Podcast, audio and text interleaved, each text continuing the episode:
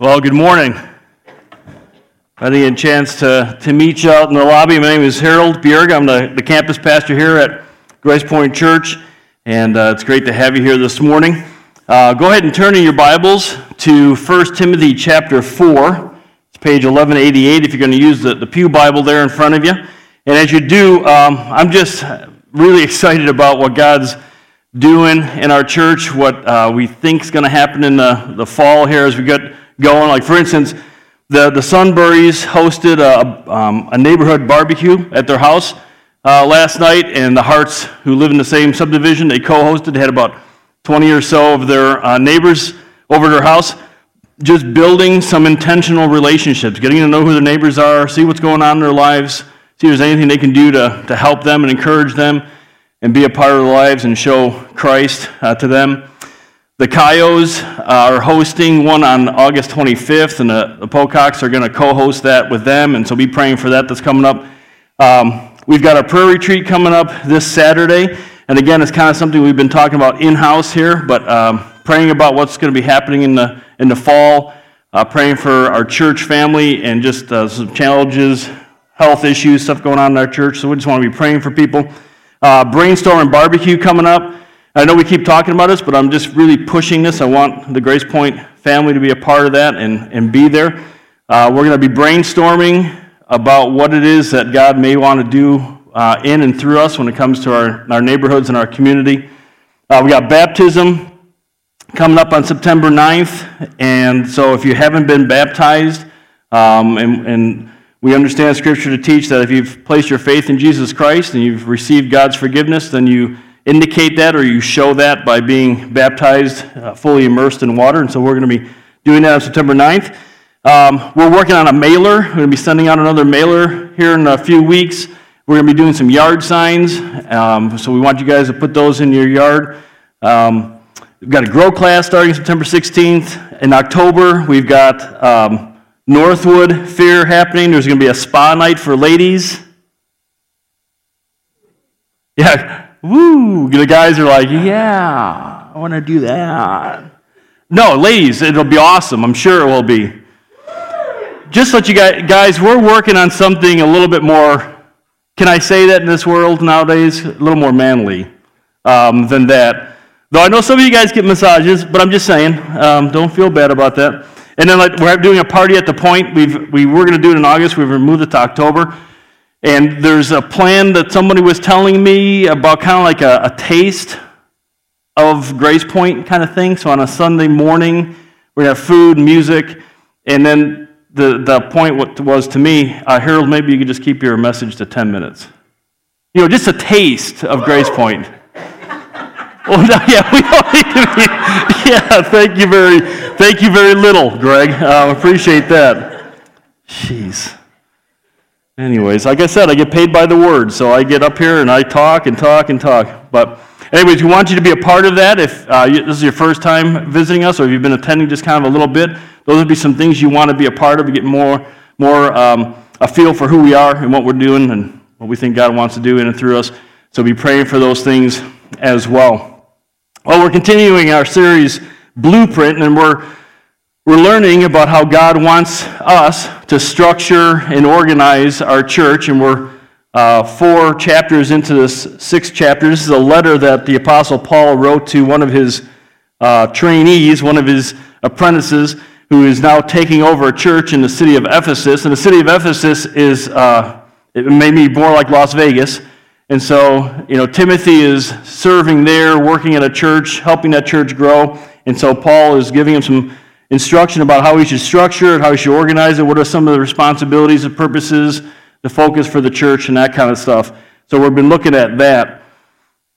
Um, let me, but let me ask you this: if if you, not that we want you to, to pass away, but just imagine this: you're you've died and you've gone to heaven, and you're standing there talking to Jesus, and Jesus says to you, "I just want to let you know."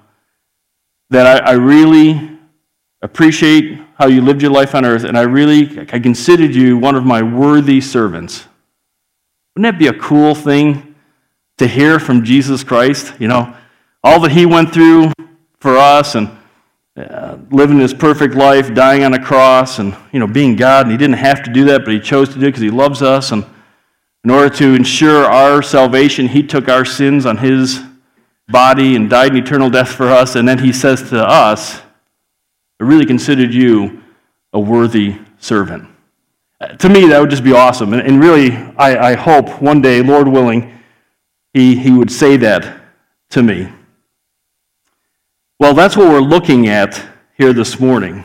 Paul's giving Timothy some details about what it means or, or, what a life looks like that Jesus would call a worthy servant.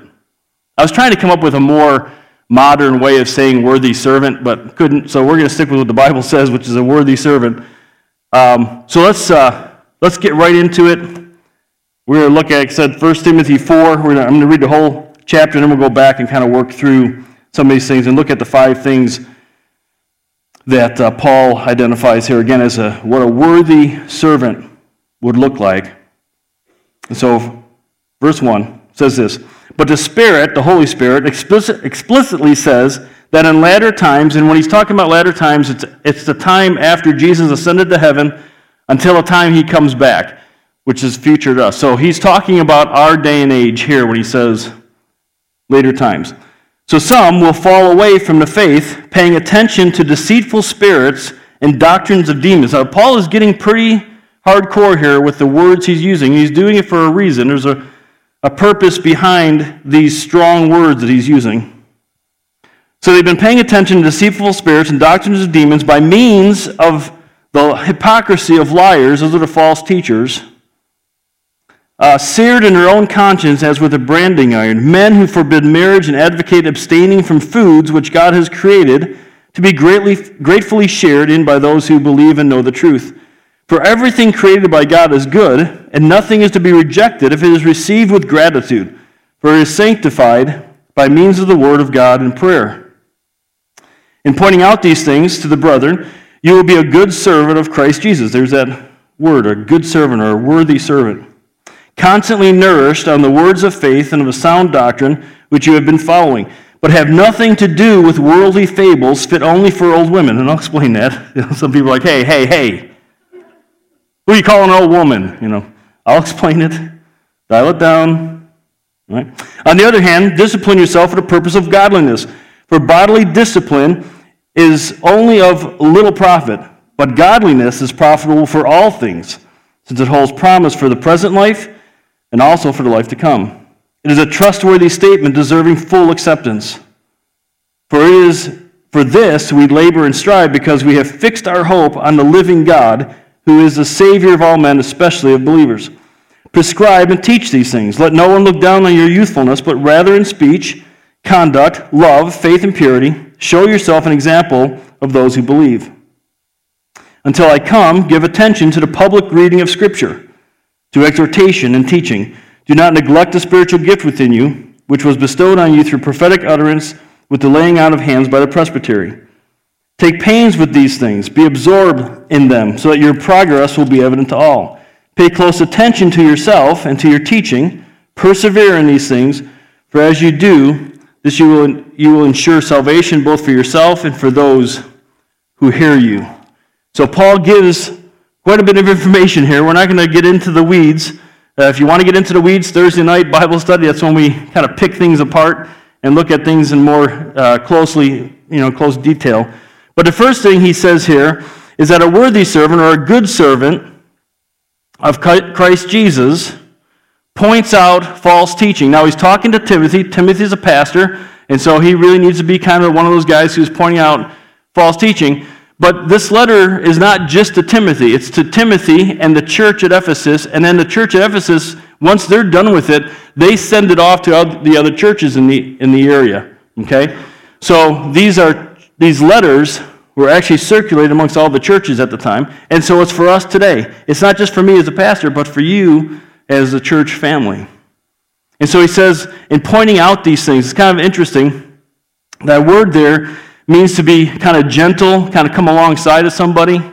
So when you when somebody is in the church family who's starting to maybe go a little off track in what the Bible teaches, it's this idea of coming alongside and putting your arms around them and just saying, "Hey, I got a concern. I'm hearing something going on. Now, when Paul was telling Timothy about the false teachers, he said, put a stop to that. He was a little bit more demonstrative, a little more authoritative, saying, this false teachers should know better, so you need to go at them and you need to tell them to stop teaching. But those who are following them, you're supposed to do it in a little more gentle way. It's not to be something that you give them a headlock, okay? You're kind of, because, again, the false teachers should know better. The church family, especially back then because they didn't have the Bible in their homes, you need to be a little more gracious with them and encouraging them, not yelling at them or forcing them into anything. But even in pointing out that, the false teaching, uh, have to understand that not everybody is going to listen to you. And sometimes as a pastor, that kind of gets a little frustrating. You know, you spend some time with somebody, pour into them, helping them understand what the Bible teaches, and then they say, ah, thanks. I had it happen numerous times. And, and usually what I get is kind of, hey, thanks for your opinion and then they go on, on their way. So it's kind of, it may be kind of frustrating, but the Holy Spirit is saying that there's going to be times that where some are going to fall away. And so we have to understand that that's going to happen. Some people are just not going to take what Scripture teaches. They want to do their own thing, think about things the way they want to think about it, and, that's fine, and we can't, you know, be down or, or frustrated. He said some will fall away from the faith, and it's a critical point that I think we need to make. He's not saying that somebody who has placed their faith in Jesus Christ and received salvation from God, because again, salvation is a gift that God gives, he's not saying that they eh, start going off track and lose their salvation, that somehow or another God unadopts them from his family or kicks them out of the, out of the family. These people are, are people who begin paying attention. In other words, they're rejecting the truth of Scripture and they're paying attention to the things that a false teacher is saying Scripture is teaching. And so they're not Christians losing salvation, it's people who probably are, are not saved and they're moving away from it. Now, we would hope that a person who is truly saved, who has a relationship with God, they're already going to be doing some of the things that we're, we're going to talk about here. That is, be in the Word, desire the Word, understand what the Bible teaches. And so, even if they move away from God's Word for a time, they're going to come back. But there are those who are part of the church. We've talked about this numerous times. There are people who are part of a church family who are not followers of Christ necessarily. Okay? And so these are going to be the people that are being pulled away because they're paying attention. They're, they're making a, a, a personal, conscious choice to reject what Christ is saying, what Christ is teaching in the Bible, and doing whatever it is a, a false teacher is saying needs to happen. Now, in Ephesus, the, the false teaching that was kind of going on there, two big ones evidently, was that some of the guys were saying, hey, you, you can't get married. And there's a lot of discussion about what they mean there, why that is. But most come back to the fact that in um, 1 Corinthians, Paul talks about marriage and singleness and all that kind of stuff. And he basically just says this that I, I wish that you would be like me. In other words, that you would be single, because that way you're free in a sense that like for me, if I ever have to do anything, if I feel God's leading us to do something in our family, I go to Kim and I have a conversation with Kim, and then we kind of talk about it. And as our kids got older, we'd actually go to them and talk to them, and, and we'd all kind of talk about it. I wasn't just free to go make a decision, okay? But if I was single, I got nobody to worry about, right? I just go ahead and do my thing. So Paul's saying that that's a good thing. Some people were taking that and then creating a whole false teaching upon saying it's don't be married and just serve God. Just you shouldn't be if you're a Christian, you shouldn't be married and you should be single and serve Christ that way. In spite of the fact that Paul said that both marriage and singleness is blessed by God, and um, you know that obviously God is the one who created marriage, um, so it's kind of a weird thing. But you'll see that, by the way. Just I might get off on tangents here this morning. You'll see that with false teaching a lot. They take a little bit of truth and then they run with it, okay? And so there's some truth to that whole singleness, but if you study Scripture and you understand Scripture, you realize that that's not even, why would you even say that? It's pretty clear in Scripture what God thinks of marriage. He's the one who came up with the idea. But again, um, as my wife says, you know, any excuse is a good excuse when you're making it. So any reason for not believing God's word is a good one if you're, you know, if you want to use it. Then the other one is to, that they're supposed to stay away from, abstain from certain foods. Now, this comes out of two areas probably. One is in, in the law of Moses, Israel was supposed to stay away from uh, pork products and that kind of stuff. There's other stipulations on di- dietary stipulations that they were not supposed to do. And I won't get into the whole thing. You can study it out for yourself. But when Jesus came, Jesus said that all that was done away with. That we didn't have to follow the law anymore. We didn't have these dietary restrictions anymore um, on us.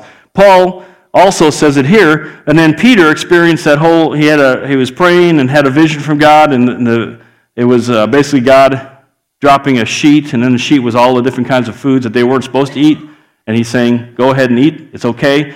The law is not in effect." So that was one of the things. The other thing is the whole the whole spiritual discipline of fasting. There's times where we may take a day or so and, and not eat and just focus in on God. And the whole idea there is I'm not going to take in what I need for my physical body. I'm going to let the Lord take care of my physical body because I want to worship Him and I want to seek Him. And maybe it's for a special, you know, finding out something that you want, you know, for God to kind of lead you in or something like that. So you may be spending some extra time in His Word and in prayer and foregoing food just to kind of focus in on Him. Some people would take that and say, well, if you do that, then you should do it all the time. you know, um, you know, maybe I should do that more often for my weight. But um, again, so those are a couple of the, the interesting things that were going on back in Ephesus. Uh, today we have a bunch of different ones. I'll talk about that a little bit later. Um, so, how does a worthy servant or a good servant know what is true and what is false? Well, verse 6 says this And pointing out these things to the brethren, you will be a good servant of Christ Jesus What's he say next? Constantly nourished on the words of faith and sound doctrine. So we have to absorb God's word. We need to be in it and absorbing God's word. We need to be all about reading Scripture, studying Scripture, knowing what Scripture says. Because if you've worked in the bank industry, which I did years ago, you know, and I think it's still the case today, the tellers were supposed to study what a real $100 bill looks like. That way, when a counterfeit comes along, they'll see what a counterfeit is. You don't study the multitude of counterfeits, you study what's real, and then that helps you understand what is a counterfeit. It's the same thing biblically. We don't go out and we don't study all the different kinds of false teachings that are out there. We get into the Bible, we read the Bible, we know what the truth is, and then all the different wrong teaching that's out there we'll be able to identify. And that's what he's talking about. Nourishing, it's a great word just nourishing ourselves with that. We, we eat healthy food, right, for our physical bodies, and he's saying we need to eat healthy food for our spiritual bodies, and that is reading God's word. Interesting, he says, pointing out these things and constantly nourished. And you'll see this throughout, actually throughout 1 Timothy. He uses present tense, present tenses, which means a constant thing. So we need to be constantly in God's word. We need to be constantly reading it, constantly studying it, constantly knowing what God wants for us, which, by the way, is a cool thing, right? That the God of this universe has written us a book and He wants us to read it so we can know Him. That to me is awesome. That's like beyond incredible that we can do that, that He wants to have that relationship with us. So we need to be in it so that we then can constantly see what's going on around us that's not truthful. And so we study, we listen, or read, and then we evaluate. Is what I'm hearing and what am I reading, is it really what Scripture is teaching? Well, and here's what I know about Scripture. Does it line up? And I'm talking with what I'm saying, you guys. Uh, feel free. Anytime you hear me say something wrong, feel free to challenge me and say, hey, listen, I'm kind of curious about this or that or, or what you said here. And, and, give me an opportunity to explain what I'm thinking and what, what I believe Scripture is teaching. So the, wor- the worthy servant or the good servant absorbs true teaching, which helps him point it out, but then he takes the next step and he refuses the false teaching. All right, so he, he's, he understands what God's word is saying. He's hearing or reading something that may or may not be true. And if it's not true, Paul says, have nothing to do with it. So, verse 7, uh, the second section there, uh, or actually, verse 7a, the first section, but have nothing to do with worldly fables fit only for old women. That's a strong statement. He's not saying you know, oh, it's okay if you kind of hear it and you kind of just let it hang around and that kind of, no, if, get rid of it. Have nothing to do with it. If it's not what Scripture is teaching, have nothing to do with it. They're fables. It's a myth. It's a lie. It's a fantasy. It has nothing of spiritual worth that you want, that God wants for you. And when he says there it's fit only for old women, it's, it's actually a, a figure of speech back in the first century, which means it's only for those who are ignorant. Because back in the first century, the vast majority of women were not allowed to get educated. Some did, if they were wealthy, especially. They were, they were not allowed to be educated. Nobody wanted women to have any kind of power. Education's power, right? And they didn't want that. So they were kept down, except in the church, where we just learned last week.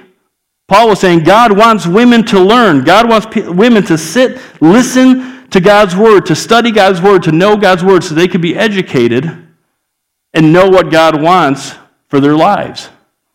And so he's not being real critical here. He's just saying this is for people, people who follow after false teaching are people who don't know Scripture. Because if they knew Scripture, they would realize it's false teaching. They may know a verse or two here and there associated with the false teaching that they like, but they don't know the entire of Scripture and understand what the whole purpose of Scripture is. So that's why we need to be in it. And that's why we need to refuse false teaching, not allow it to you know, to dabble in it. In fact, if you do, you're doing exactly what the false people who are following false teachers, you're paying attention to it. You're allowing it, you're kind of thinking about it, you're beginning to pay attention to what's false and what's, what's wrong.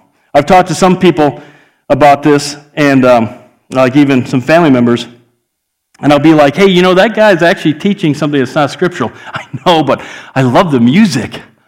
The music is just awesome. Or I'll hear this from people. You know, I'll be like, hey, you know, that, that's not really what Scripture teaches about such and such. I know, but man, when, when he preaches with such force, it's just, wow, it's just so powerful. Okay, all right. Um, you know, I don't see anything in the Bible saying listen to a person because they have such great force. You know. Um, anyways, so we need to refuse false teaching. We need to put it away. It's of no spiritual worth to us. Then he goes on and he challenges Timothy in 7b to do the next thing, the fourth thing, and that is to pursue godliness. He says this On the other hand, discipline yourself for the purpose of godliness, for bodily discipline is only of little profit which at this point the pastor says, and that's why I don't exercise. Anyways, um, but godliness is profitable for all things, since it holds promise for the present life and also for the life to come. It is a trustworthy statement deserving full acceptance. What is? That godliness holds promise for this life and the next. For it is for this we labor and strive, because we have fixed our hope on the living God, who is the Savior of all men, especially of believers. So, the fourth thing that a, a, worthy servant or a good servant of Jesus Christ is going to do is that they're going to pursue godliness. Now, we've talked a lot about godliness, it means likeness to God. This, this what you see in front of you right now is Bierganess. Okay, my last name is Bierga. And so, this is Bierganess. Not saying it's good or anything, I'm just saying it's what it is. If you see my family, and one of you guys, some of you guys have met my brother who's here, He's got Bjergness about him too. He's, he doesn't have much hair. He's a little bit wide in the midsection. Uh, evidently, we sound an awful lot alike. Um, you know, that's Bjergness. What Paul is saying, know, what God is saying through Paul is that we are to have a godliness about us. So when I go through life, I live like a Bierga, okay? I can't help it. I talk like one, I think like one, I act like one, I buy a house, I tear it apart. That's what Biergas do, okay? So, what God wants us to do as Christians is to, to look like Him, to act like Him, to live life the way He says to live life, so that we represent Him well. Fitness people eat well to get the energy they need. We are to eat well, God's Word, in order to fuel us to live His way, and that's living His way is godliness. It has godliness for this life and the next. And again, I'm not going to get into detail here, but if you're studying God's Word, you know the benefits of living a godly life in this earth. You know the promises that He gives us, you know the power that He gives us, you know the wisdom that He's offering to give us, you know the strength that He wants to give us. And of course, the next, right? We get to live in heaven with God for an eternity. And if we live a godly life, when we get to heaven and we look behind us, we're going to get to see, or maybe all around us, we're going to see all the people that we've influenced for Christ. We're going to know every time that we just threw out that little seed at people and, and loved them the way Christ wanted them to, uh, for us to love them and to help them the way Christ wanted us to help them, to, to tell them the gospel. And some of whom we got to pray, pray with, and they accepted Christ. And, and others, it was like three or four people down the road that they finally accepted Christ. We're going to look around and we're going to see all the people that we were able to influence for Christ, that Christ used us to influence. Again, it's a trustworthy statement. He uses this phrase several times. And last one, it was in chapter 1, verse 15, where he talks about that Jesus came to earth to save sinners. He says we're to labor and strive for this. Labor has this idea of working to the point of weariness and exhaustion. Strive, the, Greek word actually gives us the word we have today of agonize. It means to engage in a struggle. It's kind of an athletic competition. We're working towards something. It's there's a, goal that we're working towards. And why do we work to the point of exer- uh, exhaustion? Why do we work so hard and, and push for this? He says, because we fixed our hope on the living God.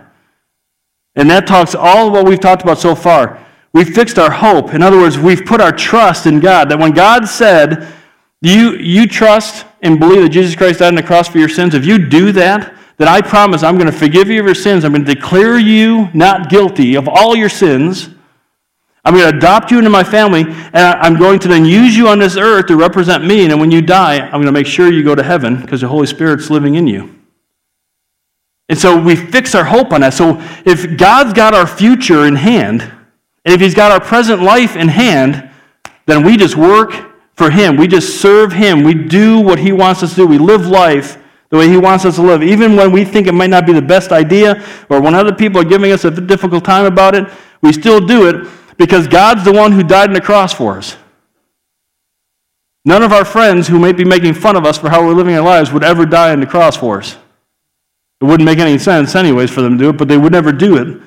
But God Himself did that. And the last thing is this verses 11 through 16 that a worthy servant or a good servant of Jesus Christ serves the church family. That's what he talks about here in verses 11 through 16. He says, Prescribe and teach these things. Let no one look down on your youthfulness, but rather in speech, conduct, love, faith, purity.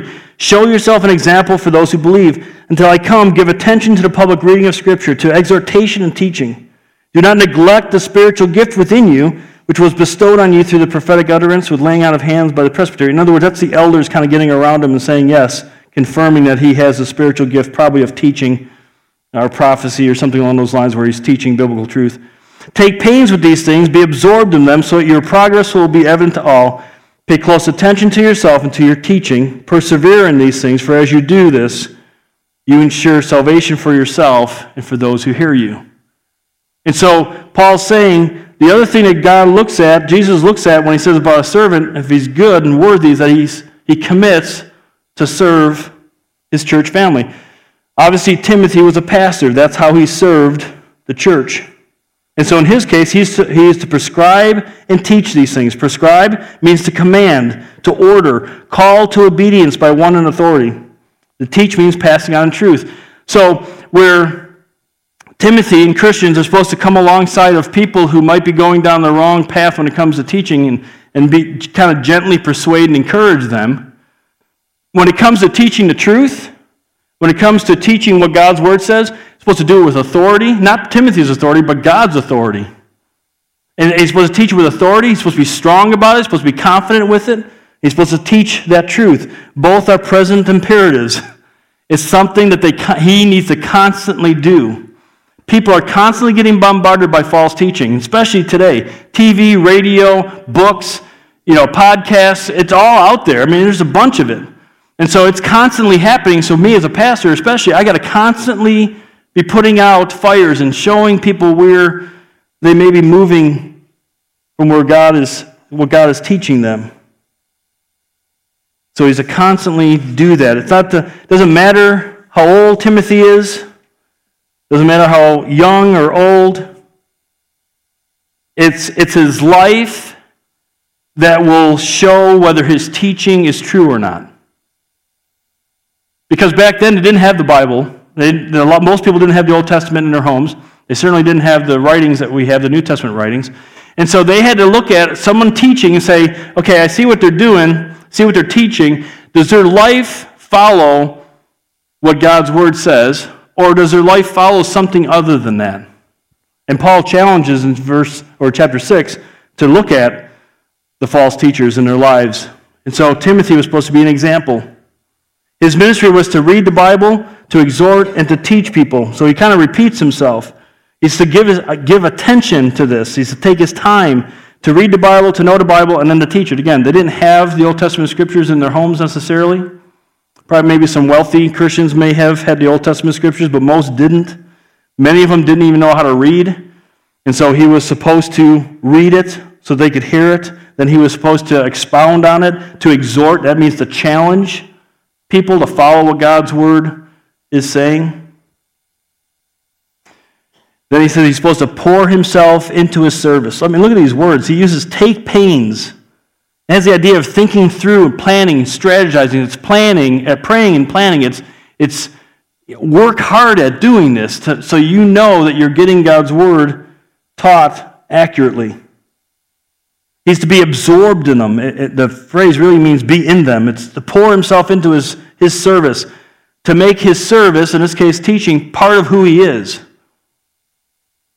And then the word progress, it's a military term. It means an advancing force. It's, it's a steady, determined advancement and becoming more and more like God in his service. And then lastly, he says, to serve with this kind of commitment would ensure his salvation and the salvation of those who heard him. Now, I, I need to explain this because this, if you're just kind of looking at it, you might go, whoa, wait, I thought you're not supposed to, I thought you're not supposed to work for your salvation. That's exactly right. The scripture teaches that Salvation is a gift from God given to us when we place our faith in Jesus Christ. That's salvation. But Scripture also teaches that as you live out your faith, as you live life, those who are truly saved, it calls the doctrine of perseverance, those who are truly saved, truly have placed their faith in Christ, will live that out, will show that yeah, there's ups and downs in a person's life and times where they may fall for a while and come back, whatever. But the trajectory of their life is to follow after God, to do life God's way. And it also teaches that we, we show our salvation, we work out our salvation, is how Paul phrased it in Philippians. And so that's what he's saying here. When you do this stuff, when you show yourself to be a good servant of Jesus Christ, you're demonstrating that salvation. You're showing that you're saved, that you're saved, that you're representing Christ.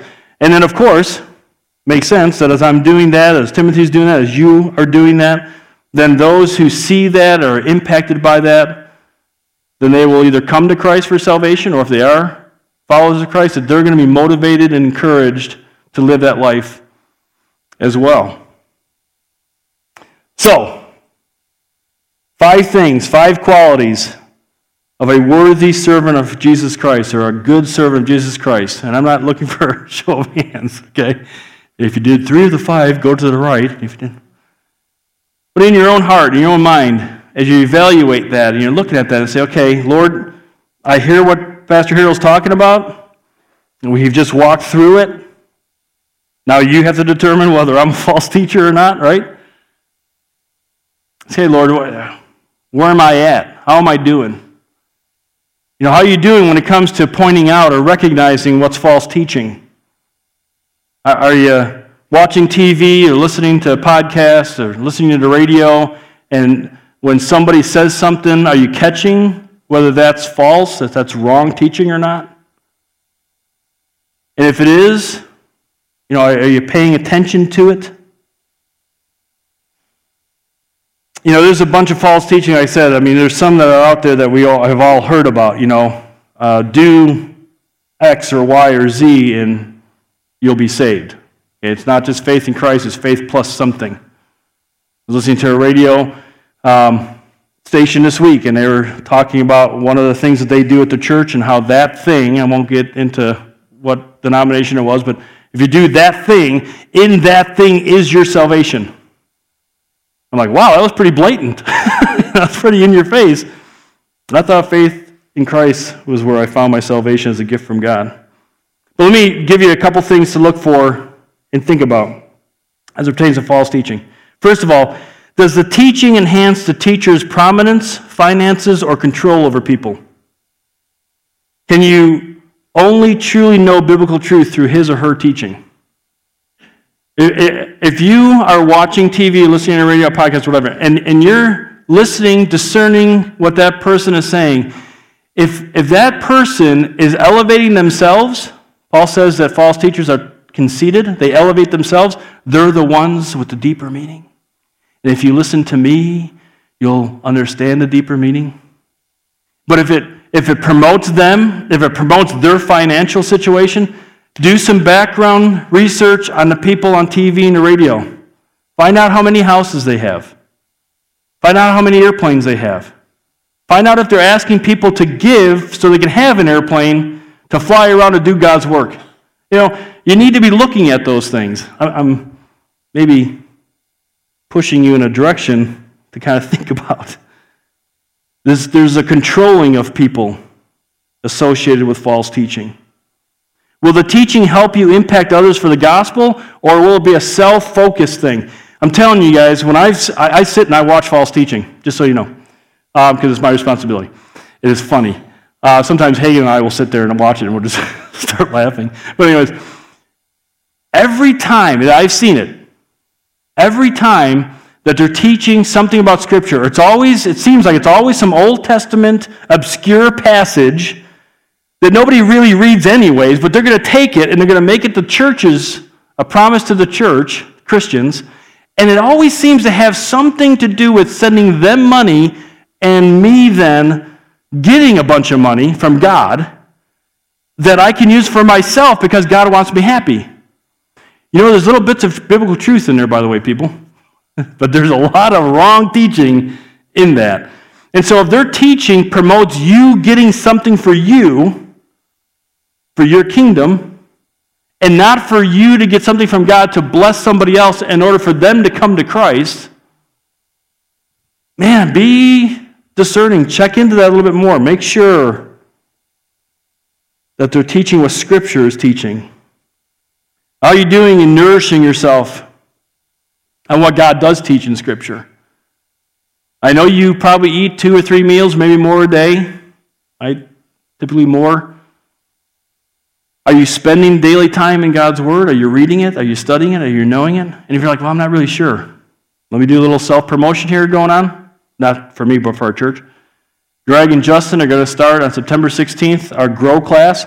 In the Grow class, one of the elements of it is to learn how some real basic ways of reading and studying God's Word so you know it for yourself.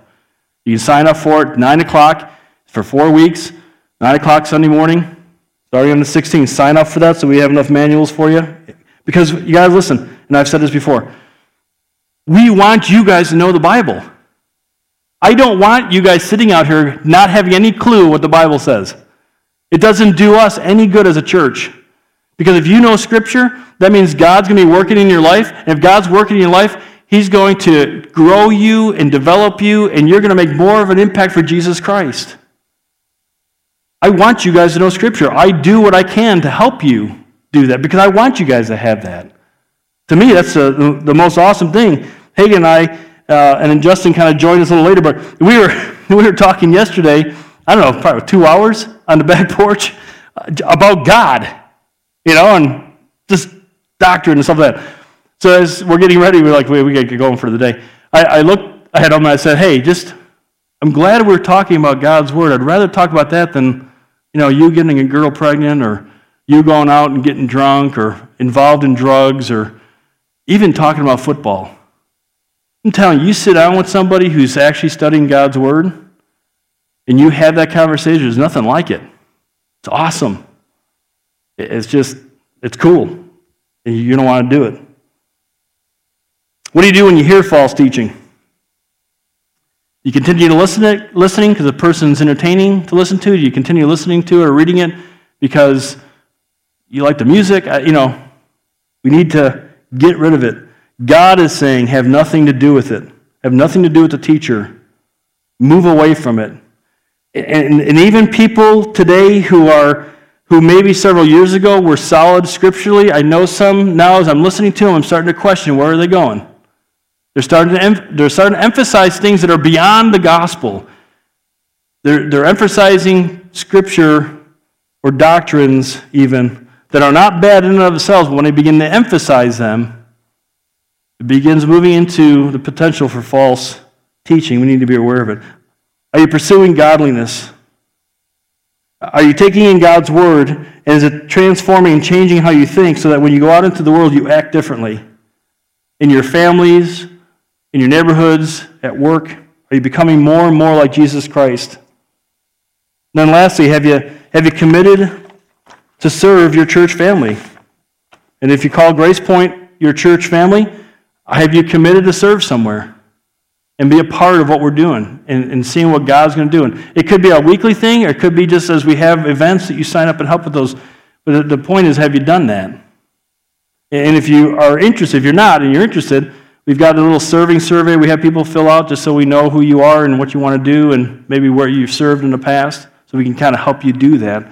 But that's part of being a servant of Christ, is serving his family. We want you to, to do that here at Grace Point.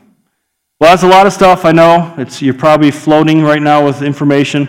I would encourage you to go through that passage this week and read through it and make, check me out, make sure that I, I taught it right. But the five things that make for a good servant of Jesus Christ. 1 Timothy chapter 4. Let's go ahead and stand, and I'll close in prayer. Heavenly Father, again, we thank you for today. We thank you for your love for us. We thank you for the opportunity you give us each week to get together and to worship you as a church family, to, to sing about who you are, to fellowship together, and uh, hopefully encourage each other in our faith as we do that. I know the men's leadership group met this morning, and so those guys got together and they're talking about doctrine and theology and, and all that good stuff that has incredible impact in our daily lives. And Lord, I, I just pray that in our church family here that we would take seriously knowing your word so that we can know you, and we can take that out into the world, and we can represent you well and see people come to Jesus Christ. Because that's the ultimate reason why you came, is for us to have a relationship with God, to restore that relationship, make us right with Him, to represent Him here on this earth, and then one day, the incredible gift of spending eternity with Him in heaven. Lord, thank you. Thank you for loving us. Thank you for Jesus Christ. It's in his name we pray. Amen. Thanks for being with us. Have a great week. We'll see you next Sunday.